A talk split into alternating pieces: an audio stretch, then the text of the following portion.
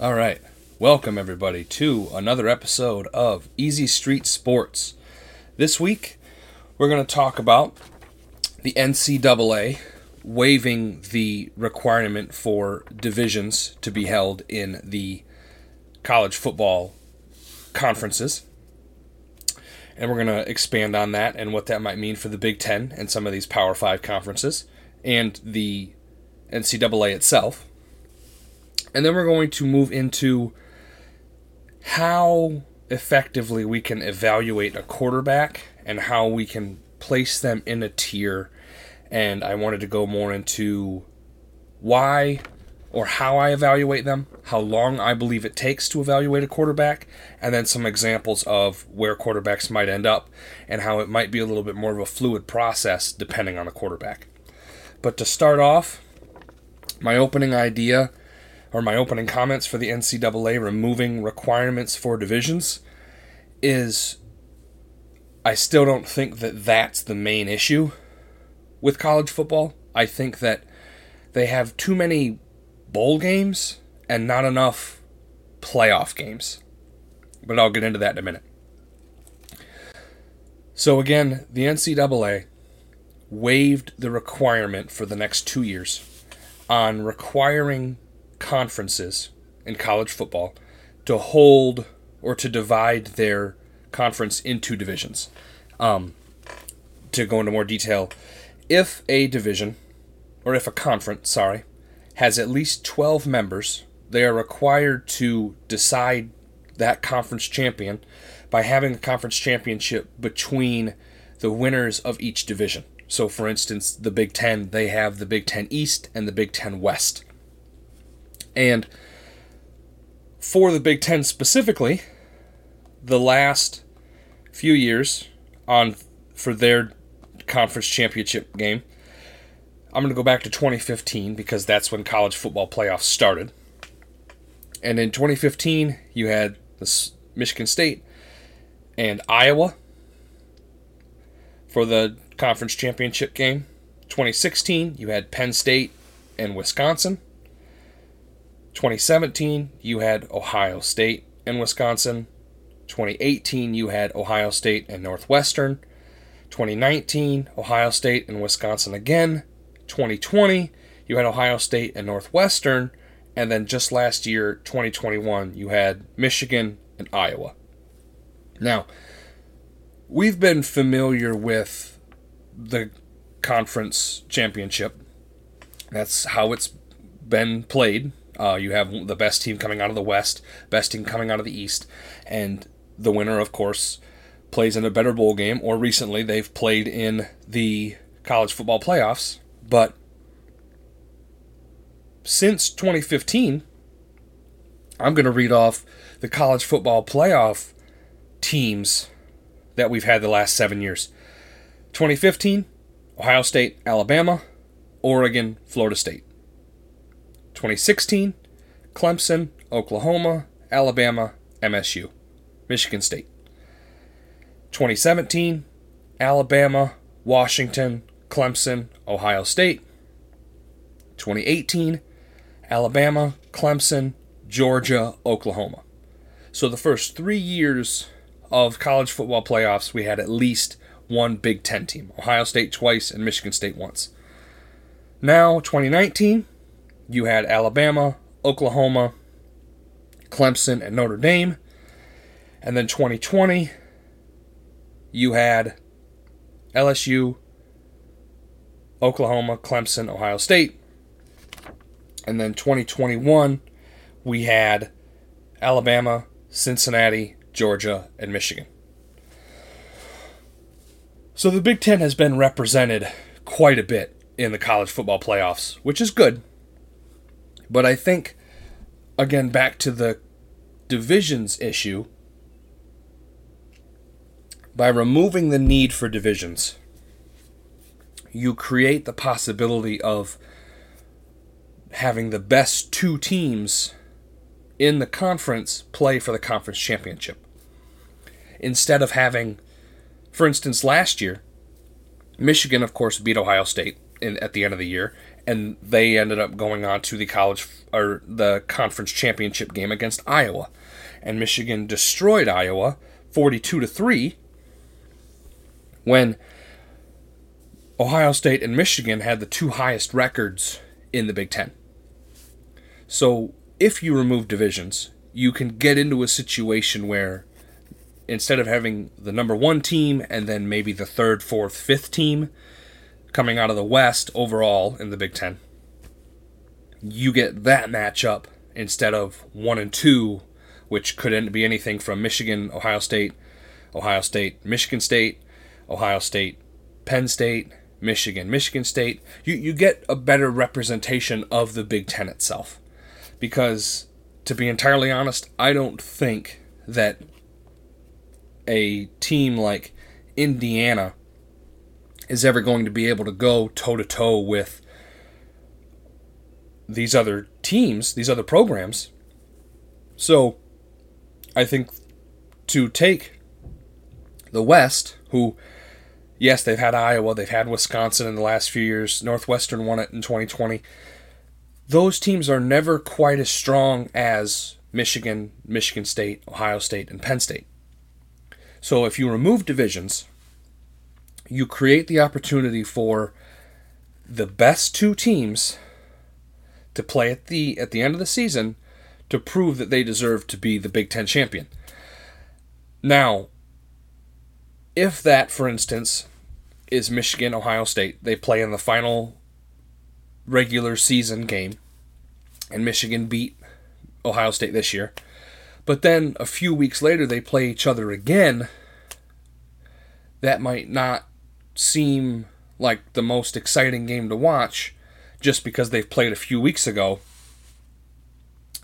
So that might dilute the excitement and the the the value of that final season game.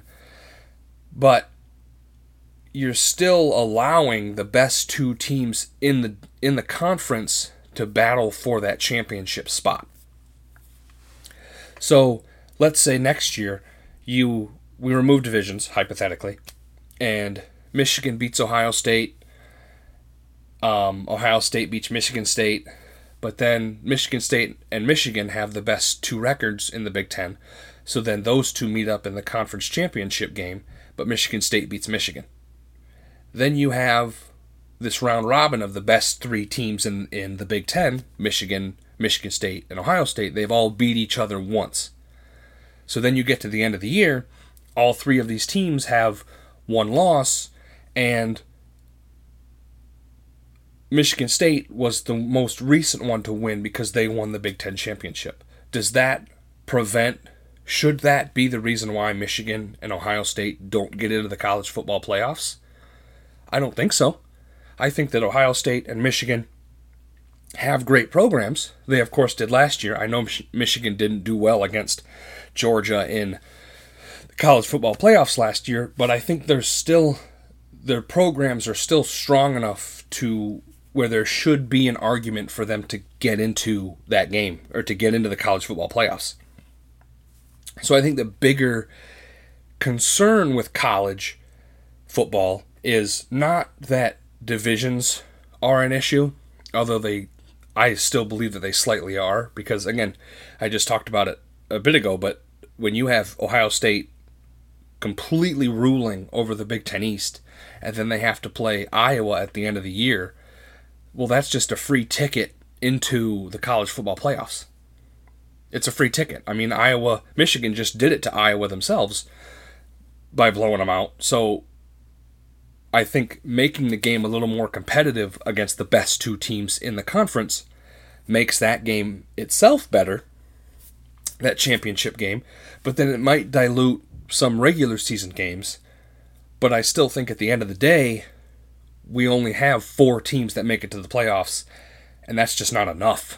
It's it's not. And that's what makes it that's what makes college football a little more difficult to watch because other than the top four teams, there's a, a really a big cutoff between just how good these programs actually are. I mean, every year Alabama's been in it, except for the one year that LSU made it. And I, th- I don't think there's enough representation of the entire country in terms of the college football playoffs. So I think their bigger concern is to expand that playoff picture. And I'll read off the top 12 teams from last year just to paint a better picture of what I'm talking about. So, one, Georgia, Alabama, Michigan, Cincinnati. Those are the top four. Then, number five was Baylor. Ohio State was six. Oklahoma State was seven. Eight, Notre Dame. Michigan State, number nine. Oklahoma, 10. Mississippi, or Ole Miss, 11. And Utah, 12. So if you were to expand the college football playoffs, let's say just to eight, no bye weeks, none of this extra stuff, just top eight, then that gives you Georgia, Alabama, Michigan, Cincinnati, Baylor, Ohio State, Oklahoma State, and Notre Dame. That, to me, is a better picture of what the entire college football game looks like.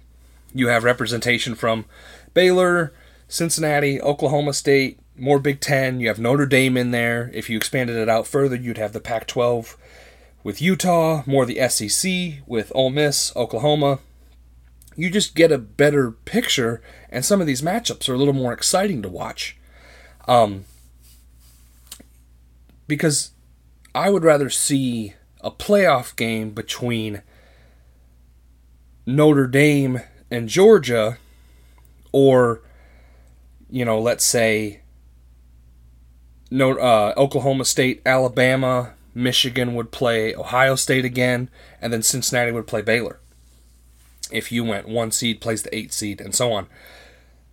Those games would be a lot more fun to watch instead of having Michigan State play Pittsburgh, Ohio State plays Utah, although that was a fun game to watch. But you get better matchups because you do take the best teams in the country and they're playing each other for a meaningful game. Because let's be honest, bowl games have kind of lost their luster because they're not worth anything anymore. At least not anymore like they were because players are opting out for the draft. They don't want to get injured. We saw that with Michigan State and Pittsburgh. Kenneth Walker didn't play. Kenny Pickett didn't play because they're they're committing to the draft, which is fine. I understand. You want to get drafted to the NFL, you want to make money, you want to go to that next level. I completely understand. But then these games become irrelevant when if you make more of these bowl games playoff games, then you're able to make the games a little more fun to watch instead of just oh who's Alabama playing this year who's Ohio State playing this year, or Georgia, or Oklahoma, or whatever the case. There's always the same few teams getting there every year. And that's just not fun to watch. Same thing with just the Big Ten Conference. It's always who's Ohio State beating this year. Yes, Michigan won this year, but I think Ohio State is going to retool and be right back at the top next year. And that's just a continuation of, yes, the best program in the conference is winning the conference every year, as it should. But that's not fun to watch at the national level. You know, I don't. I, I know Ohio State's good. I know Alabama's good. I get that. But I'd rather watch other teams play just to have a little more color, a little more diversity, just in terms of the programs getting to that level, even if they're a blowout game. I understand that. I know that Michigan did not go toe to toe with Georgia very well. Which, yes, I understand there is still a big disparity between div- between programs in college, and that's why it's a little tougher to watch. But you're still giving those teams a chance. You're still giving those teams a chance. Same thing with Cincinnati. Cincinnati didn't belong in the top four, not even close. And I think everyone understood that. I, I, Baylor or Ohio State would have been much better selections there because Cincinnati just doesn't have as tough of a schedule. So their overall record may have been buoyed a little bit by the fact that they played nobody. I think their only quality win was against Notre Dame last year. So there is something to take into consideration at that point. But still, having all of these teams in there makes it a lot more fun for the entire country to watch because there's a lot more representation through the rest of the country. So, I think to summarize, removing the requirement for divisions, I think, is a good start because then you allow the opportunity for the best two teams that should be fighting for that championship spot, they both get a chance rather than you know the best coming out of one one division that might be a much much weaker than the other division that they have to go against. But even if that helps those better programs have a better shot at that championship game, you're still not fixing the problem of you're still only seeing pretty much the same two, three, even four teams in the playoffs every year. And I think that's more of a concern than removing divisions, although I do like that idea. Even if it dilutes the Michigan Ohio State game during the regular season, Michigan State Ohio State, Michigan State Michigan, even if those games aren't worth as much and the championship game is just a rematch, I'd still rather see that if they're the best two teams rather than watching Michigan completely demolish Iowa who had no no reason being there. All right. With that being said, now we're going to transition back to the NFL. And I've been talking about this last few weeks. Tiers, tiering quarterbacks, tier 1, tier 2, tier 3. But I wanted to expand more on how I evaluate a quarterback and how I place them in these tiers based on the sample size that they've provided through their career. And I think the first thing to consider is for me, it's too difficult to evaluate a quarterback in the NFL to, to, to select them into a certain tier unless they've been in the league, for me, seven years. And why I say seven is because generally when a player is drafted, they usually sign a four year contract, rookie deal, a four year rookie contract. And then from after that contract, depending on how they do, there's sometimes there's the fifth year option, franchise tag is another idea, or they might sign a whole new contract that can be anywhere from three years to four years, five years. It, it, it all just depends. But usually the rookie contract is about four years, and then three years afterwards, three years after that rookie contract, that that could that new contract, or they might be traded to a new team. Jared Goff, for instance, is a good example of that. Um, but I think seven years is a good sample size because that offers you to see how they do in their first four years, which through those first four years, you'll see a general trend of how good they actually are. You'll you'll see a trend in their in their win percentage and their record. But a reason I also like the idea of seven years is because there's a quarterback that was in the league for only six years, but I think his career would have been much more fruitful if injuries did not plague him so early on. And that's Andrew Luck, who was drafted in 2012 to the Indianapolis Colts. And to me, he is a perfect example of a quarterback that is tier one. He saw instant success when he came into the league. It was sustained success. And even though he was only in the league for six years, if he wasn't injured, you I, I wouldn't be surprised if he was still in the NFL at this point. But just just to shed more light on what I'm talking about, I'm going to go through his records since 2012. So Andrew Luck was in the league from 2012 to 2018. And his records are in 2012, 11 and 5, 2013, 11 and 5. 2014, 11 and 5. His first 3 seasons in the NFL, he had 11 wins every single year. Instant success and sustained success. His last 3 seasons, 2015, 2 and 5, injured, obviously didn't play a full season. 2016, 8 and 7, played one game less than a full season, coming back from that injury. And then 2018, he went 10 and 6. So I think back to about 90% of his talent, 90% of his ability. And then he decided to retire. And we all remember that. It was it was very emotional for him. I think that he wanted to still play. He I think he still had a lot left in him, a lot more a lot of juice left. So I don't think that he he wanted to get out. I think his body was telling him that he needed to. But 6 years he went 53 and 33. And you saw 4 out of his 6 he had winning seasons, double digit wins clear successful quarterback, clear ability to win games for his team. And so that's why I would see Andrew Luck as a tier one quarterback.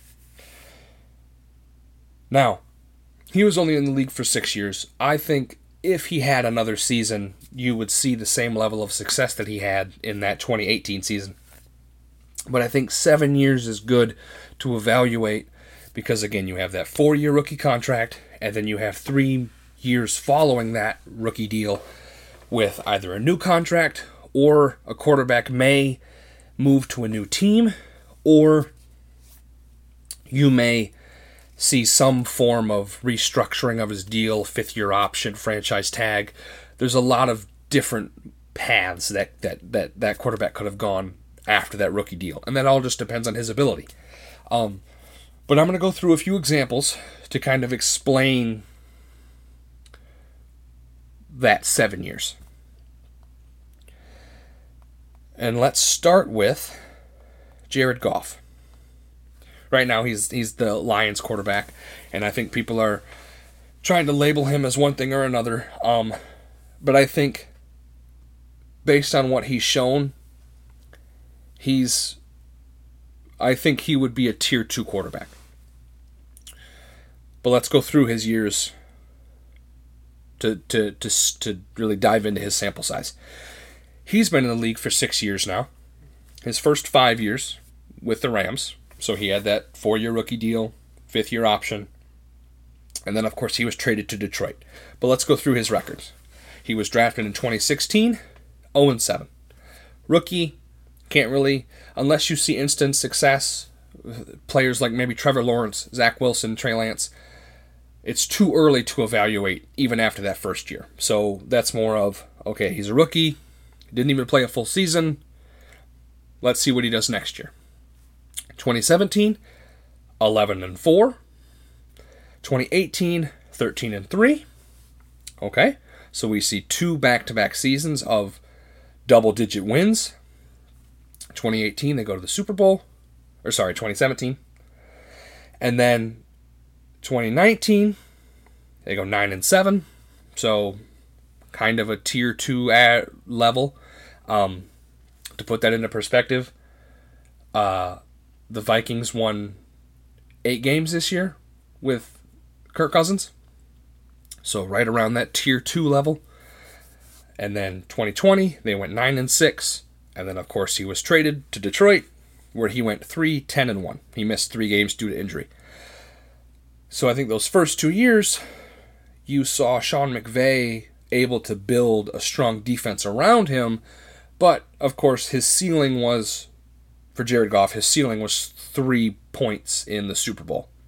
And that's when Sean McVay realized following that and then following a 9 and 7 and a 9 and 6 year okay this guy's not going to cut it. He doesn't have enough talent, enough moxie to get back to the Super Bowl. And then, of course, 310 and 1 in with Detroit. Now, this upcoming year, I went through their rec or I went through their schedule last week.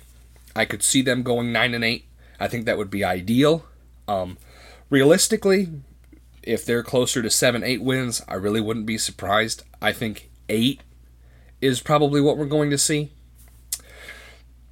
You might elude my, or you might chalk up my nine and eight to maybe a little bit of optimism, a little bit of biased optimism. But either way, I think you're going to see with the right pieces, good enough coaching, you're going to see him get to a tier two level, which I think is seven to ten wins.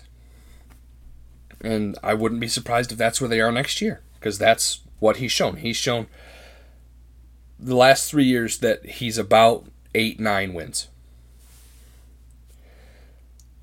Now, let's look at. We've looked at a tier two. Let's look at a tier one who had a very, very long career, and that's Drew Brees. All right? So, again, keep an eye on my seven year sample size. 2001, of course, he was drafted by the San Diego Chargers at that point. Didn't play that year. 2002, he went 8 and 8. 500. 2003, he went 2 and 9. 2004, he went 11 and 4. So those first 4 years you saw tier 2 average his second year. 2 and 9, not even a full year, probably injured. Then 2004 you saw 11 and 4. You thought, "Okay, there might be something here." They pick up that 5th year option right out of his rookie contract. 2005, he goes 9 and 7. And Philip Rivers comes into play here. I know that they benched Drew Brees, brought in Philip Rivers. They saw more success in him. 2006, Drew Brees ends up in New Orleans. So his sixth year, he's in New Orleans. New team, again, within that seven year sample size. 2006, they go 10 and 6. 2007, they go 7 and 9. So for Drew Brees, you saw two seasons. You saw three seasons that were above 500, two seasons that had double digit wins. Then you had one season where he didn't really play, and then it looked like there was the 2003 season where he was obviously injured.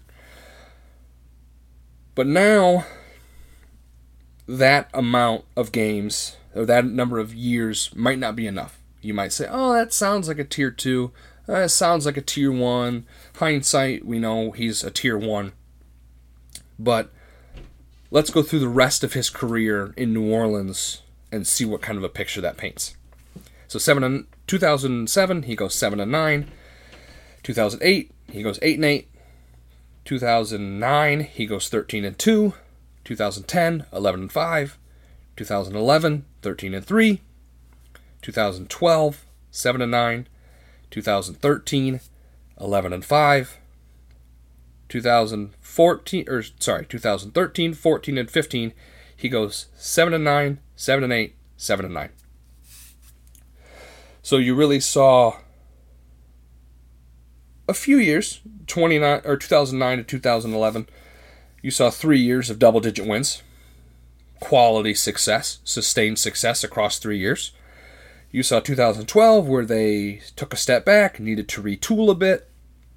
2013 came back to a du- double digit season win. And then 14, 15, 16, you saw him go back to 7 and 9, 7 and 8, 7 and 9. So a step back for multiple years. Then 2016, or sorry, 2017 and 18, double digit seasons. He went 11 and 5, 13 and 2, back to that top tier level.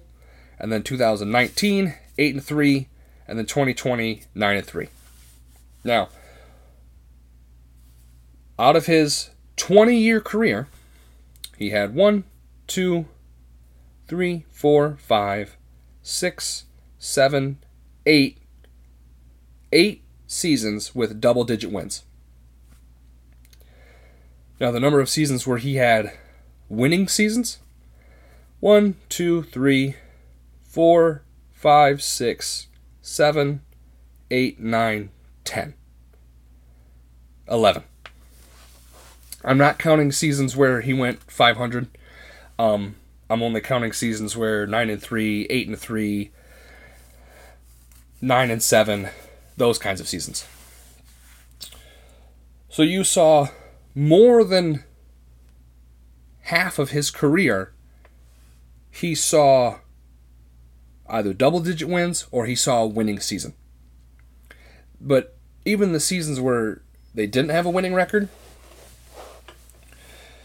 the only one that was not even close to 500 was 2003 when he went 2 and 9. But you have a few seasons where he goes 8 and 8 and then three seasons in a row where he goes 7 and 9 or he has 7 wins. So you never saw a level of 3 wins, 4 wins, 5 wins. You regularly saw double digit wins, seasons above 500, and in a lot of those seasons, he's making it to the playoffs. He's winning the division. You're seeing postseason success from this guy, and he even won a Super Bowl back in 2009. To have that much success of uh, across 20 years is an indication of his caliber of talent and his caliber of leadership to be able to lead his team to this level of success. So Drew Brees, even though his first few years in San Diego, even though they, they sent him to New Orleans and they substituted Philip Rivers in there, he was still able to to find sustained quality success throughout his career, and that's why he's a tier one quarterback. He's he's consistently, constantly winning games, winning the division, winning playoff games. And he did it over the course of 15 years in New Orleans and then the five years in San Diego. So a long amount, a long time of success. Let's take a look at another tier one quarterback with Aaron Rodgers in Green Bay. Comes into the league 2005. He sits behind Brett Favre, of course, for 2005, 2006, 2007. Didn't play any games those first three years. And I think that was kind of the mindset for rookie quarterbacks back in the early 2000s. You drafted them, and then they sat behind who you had, and of course, Brett Favre was a Hall of Fame quarterback in his own right, so there was no need for Aaron Rodgers to play. Anyway, 2008 was his first year where he started. He went 6 and 10. First year technically playing. So his technically rookie year, if we want to put it that way, was 2008 and he went 6 and 10. Not enough of a sample size to evaluate a quarterback. You, you can't take a year and say, yep, this is the direction they're heading in. 2009, 11 and 5. 2010, 10 and 5. 2011, 14 and 1. 2012, 11 and 5. So his first five actual seasons where he played, he had one season under 500. Those other four seasons, double digit wins. Sustained success, quality success. Clear indication of a tier one quarterback. Then 2013, they take a bit of a step back and go 6 and 3 of course, injured, didn't play a full season. Then 2014, 15, and 16, 12 and 4, 10 and 6, 10 and 6. Three more years, or three more seasons of double digit wins. Clear, sustained success yet again. Then 2017, 2018, he goes 4 and 3. Injured, of course, doesn't play a full season. And then 2018, he goes 6, 9, and 1 and that was the year where, okay, we might need to draft a quarterback. He might be done. We might need to move on here soon. They draft Kevin Love. That, of course, was, in hindsight, not a great decision. Of course, brought Aaron Rodgers to the idea of, hey, I'm not done. I've got plenty left in the tank. 2019, 2020, and 2021, they go 13 and 3, 13 and 3, 13 and 3. Again, another couple years, double digit wins, clear success. And he is an even better example of a tier 1 quarterback where you don't see that level of success across literally a decade. Plus some change unless you have the ability to be unless you have superstar quality talent and you have an immense amount of leadership to win these games. So so Aaron Rodgers another clear tier 1. You see double digit success, double digit wins for years. I mean 4 years in a row. 3 years in a row. Another 3 years in a row. You're seeing double digit wins. That's not easy to do. And it's not like he's winning 10 games, 11 games. He's winning 14, 12, 13 wins, years back to back to back. Clear indications of a tier 1. Then you might have some outliers in this evaluation. And who comes to mind for me is a Joe Burrow. He's only been in the league two years. 2020, with the Bengals, he went 2 7 and 1. He, of course, injured. He got injured, didn't play the rest of the season, wasn't able to fully evaluate him. Of course, got injured, rookie season. It's, it's not fair to evaluate a quarterback that early in his career. With that being said, because he was injured, Cincinnati was able to draft Ja'Marr Chase, I believe sixth overall, eighth overall, somewhere in the in the top ten. 2021, they go 10 and 6. They beat the Chiefs twice in the same format. They beat the Titans, and they make it all the way to the Super Bowl, and of course they lose to the Rams. But even though they go 10 and 6 that year, to have that level of success just in the playoffs, that is an outlier in, I think it would be fair to say that I, I wouldn't say right now that he's a clear tier one quarterback, just because, again, it's very, very early in his career. We could see the next four years of his career, he could be 8 and 8, or 8 and 9 now all of those seasons. And that would be an indication of a tier 2 quarterback. So I again it's still too early, but we can say for certainty that it, he's at least leading to or heading in that direction of a tier 1 quarterback based on the success that he's shown in just one year. So it is possible for a quarterback to break that mold of that 7-year evaluation that I like to utilize for a quarterback. So for someone like a Patrick Mahomes or a Josh Allen, they're both leaning towards a tier one. That's clear. They've both shown obvious success. But you might again, I still believe it's too early because teams are constantly retooling, rebuilding, and a quarterback's of of course part of that process and Sustained success only happens when you're able to move through those retools, those rebuilds, seeing new players, bringing in veterans, constant changing, restructuring of the contracts. So there's a lot that goes into changes year to year just in terms of the roster, and a good quarterback can take advantage of that and not miss a step. So even though Joe Burrow, I think, is heading clearly in the direction of a tier one quarterback, I would say it's still too early to have a succinct evaluation of his talent, of his caliber, just yet. But I think we still, again, we all know the direction that he's heading, and I wouldn't be surprised if he ends up a tier one quarterback in 2028 once he's at that, or 2027, once he's at that seven year mark for me. Now, there's also outliers in the terms of the fluidity of this evaluation process.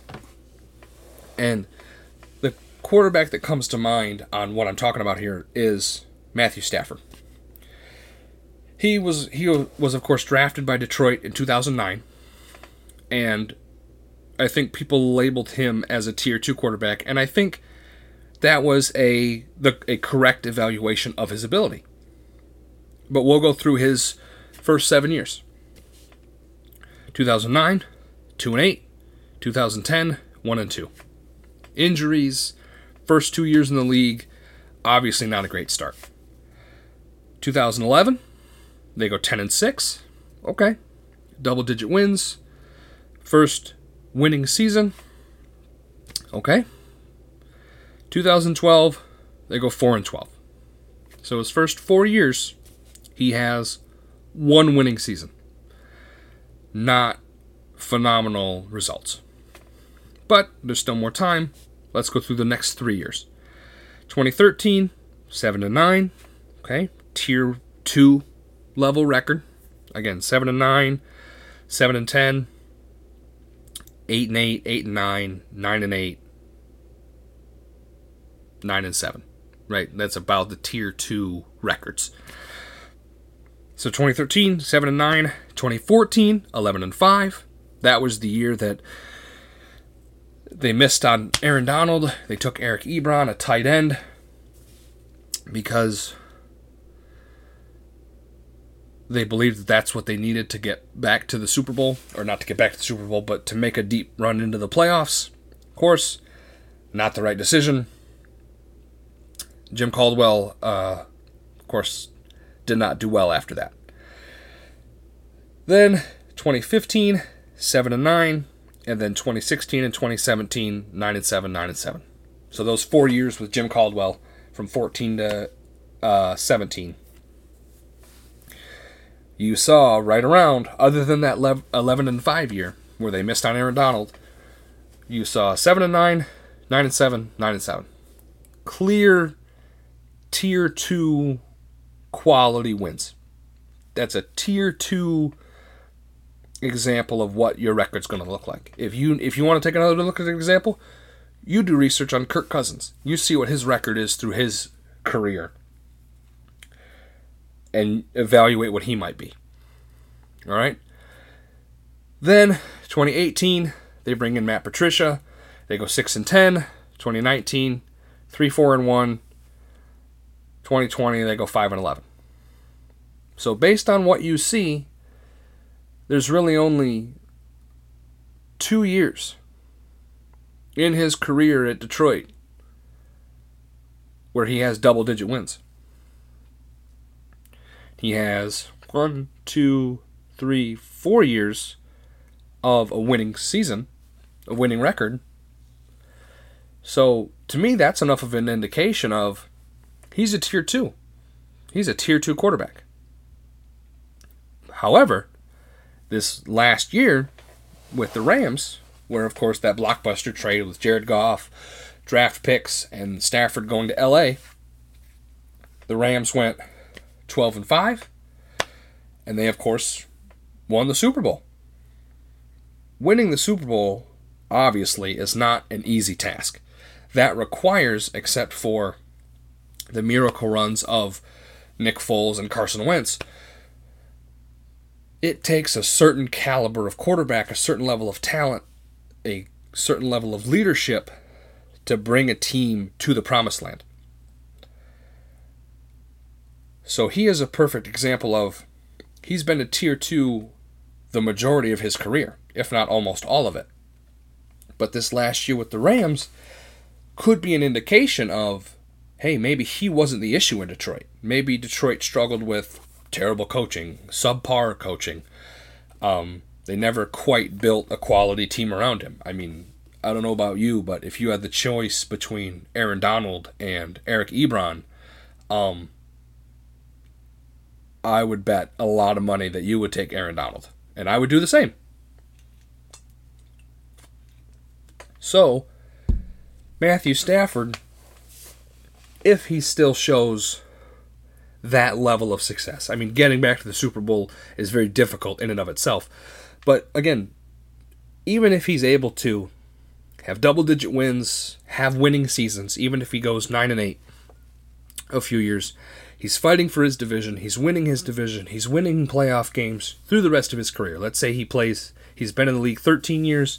Let's say he plays seven more years, 20 year career.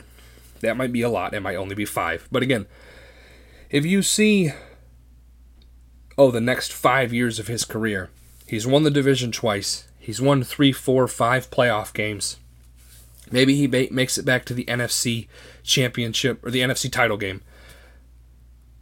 That would be enough to indicate he's made the transition from a tier two quarterback into a tier one.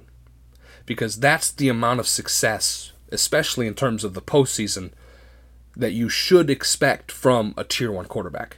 That's why they're tier one. That's why they're the elite top 12, top eight quarterbacks in the league, is because you're seeing that level of success in the regular season and you're seeing division wins. So you get to host a playoff game. You're seeing playoff game wins throughout years consistently in their career. So Matthew Stafford again is a perfect example of how this evaluation process is also fluid because you will you can see quarterbacks like Matthew Stafford where they have the opportunity to move between tiers. Carson Wentz or Nick Foles might be a good example of this where they chalked them up to maybe tier ones when they won the Super Bowl that year. And since then, Nick Foles has been a tier three, a backup, and Carson Wentz has been with Indianapolis, uh, went nine and eight, kind of laid an egg at the end of the season, and now he's with Washington. So bouncing around all this stuff isn't a great indicator that he's a franchise guy. So there is a little bit of fluidity with this evaluation process. Now, with all this being said, I'm now going to make the connection to something I've been seeing, of course, this offseason. And that is the trade that the Browns made for Deshaun Watson. And now, whether, however you feel about Deshaun Watson and Baker Mayfield, I'm going to put the numbers on paper and see if that might paint a better picture. Deshaun Watson, of course, drafted by Houston in 2017. He goes 3 and 3 that year. Rookie season, didn't play a full year, whether he was injured or not. Not great, but also not enough of an indication of what tier he is. You know, not enough not enough of a sample size to evaluate him. 2018, 11 and 5, 2019, 10 and 4. Okay, double digits wins. You know, sustained success across 2 years. I know they made it to the playoffs at least one of those seasons. So you're saying, okay, that's tier 1 level success. But again, not enough of a sample size to indicate how good he actually is. But then his last year in Houston in 2020, he goes 4 and 12.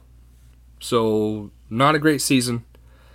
He has an overall record of 28 and 25, so not much in the win column above losing, above his losses.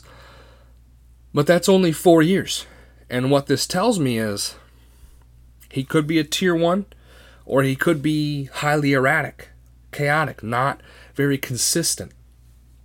And of course, he's young and that that tends to happen with younger players. Their their ability to win is a little bit inconsistent. But okay, I see that there's two seasons here of the four that show that he has the potential to be a tier one. He has the potential. Okay? Now let's go to Baker Mayfield, who came into the league in 2018. And of course, we looked at Cleveland's record a few weeks ago. They consistently won between two to four games every year. You know, not bottom of the bottom of the league, not a great amount of success. That's just to paint a picture before he comes into the league. 2018, he goes six and seven. New head coach, new offensive coordinator.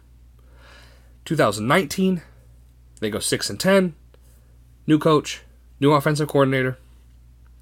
2020, they go 11 and 5. New coach, new offensive coordinator. that was the year that they made it to the playoffs. He won them their first playoff game in like 30 years. But then, of course, they lose to the Chiefs in that division round, divisional playoff round,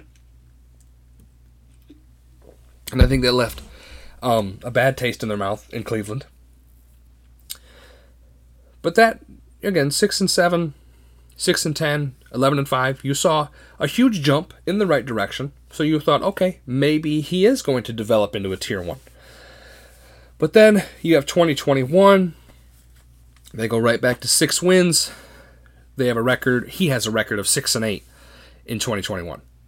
Now, what I don't think enough people realize is that he had a a lot of injuries during the regular season that he tried to fight through. I know his shoulder was giving him a lot of trouble. I think his knees were giving him a lot of trouble. So to play through injuries is difficult enough on its own. But and again, it's you, you can't say the injuries are the problem here, and that's why he didn't do well.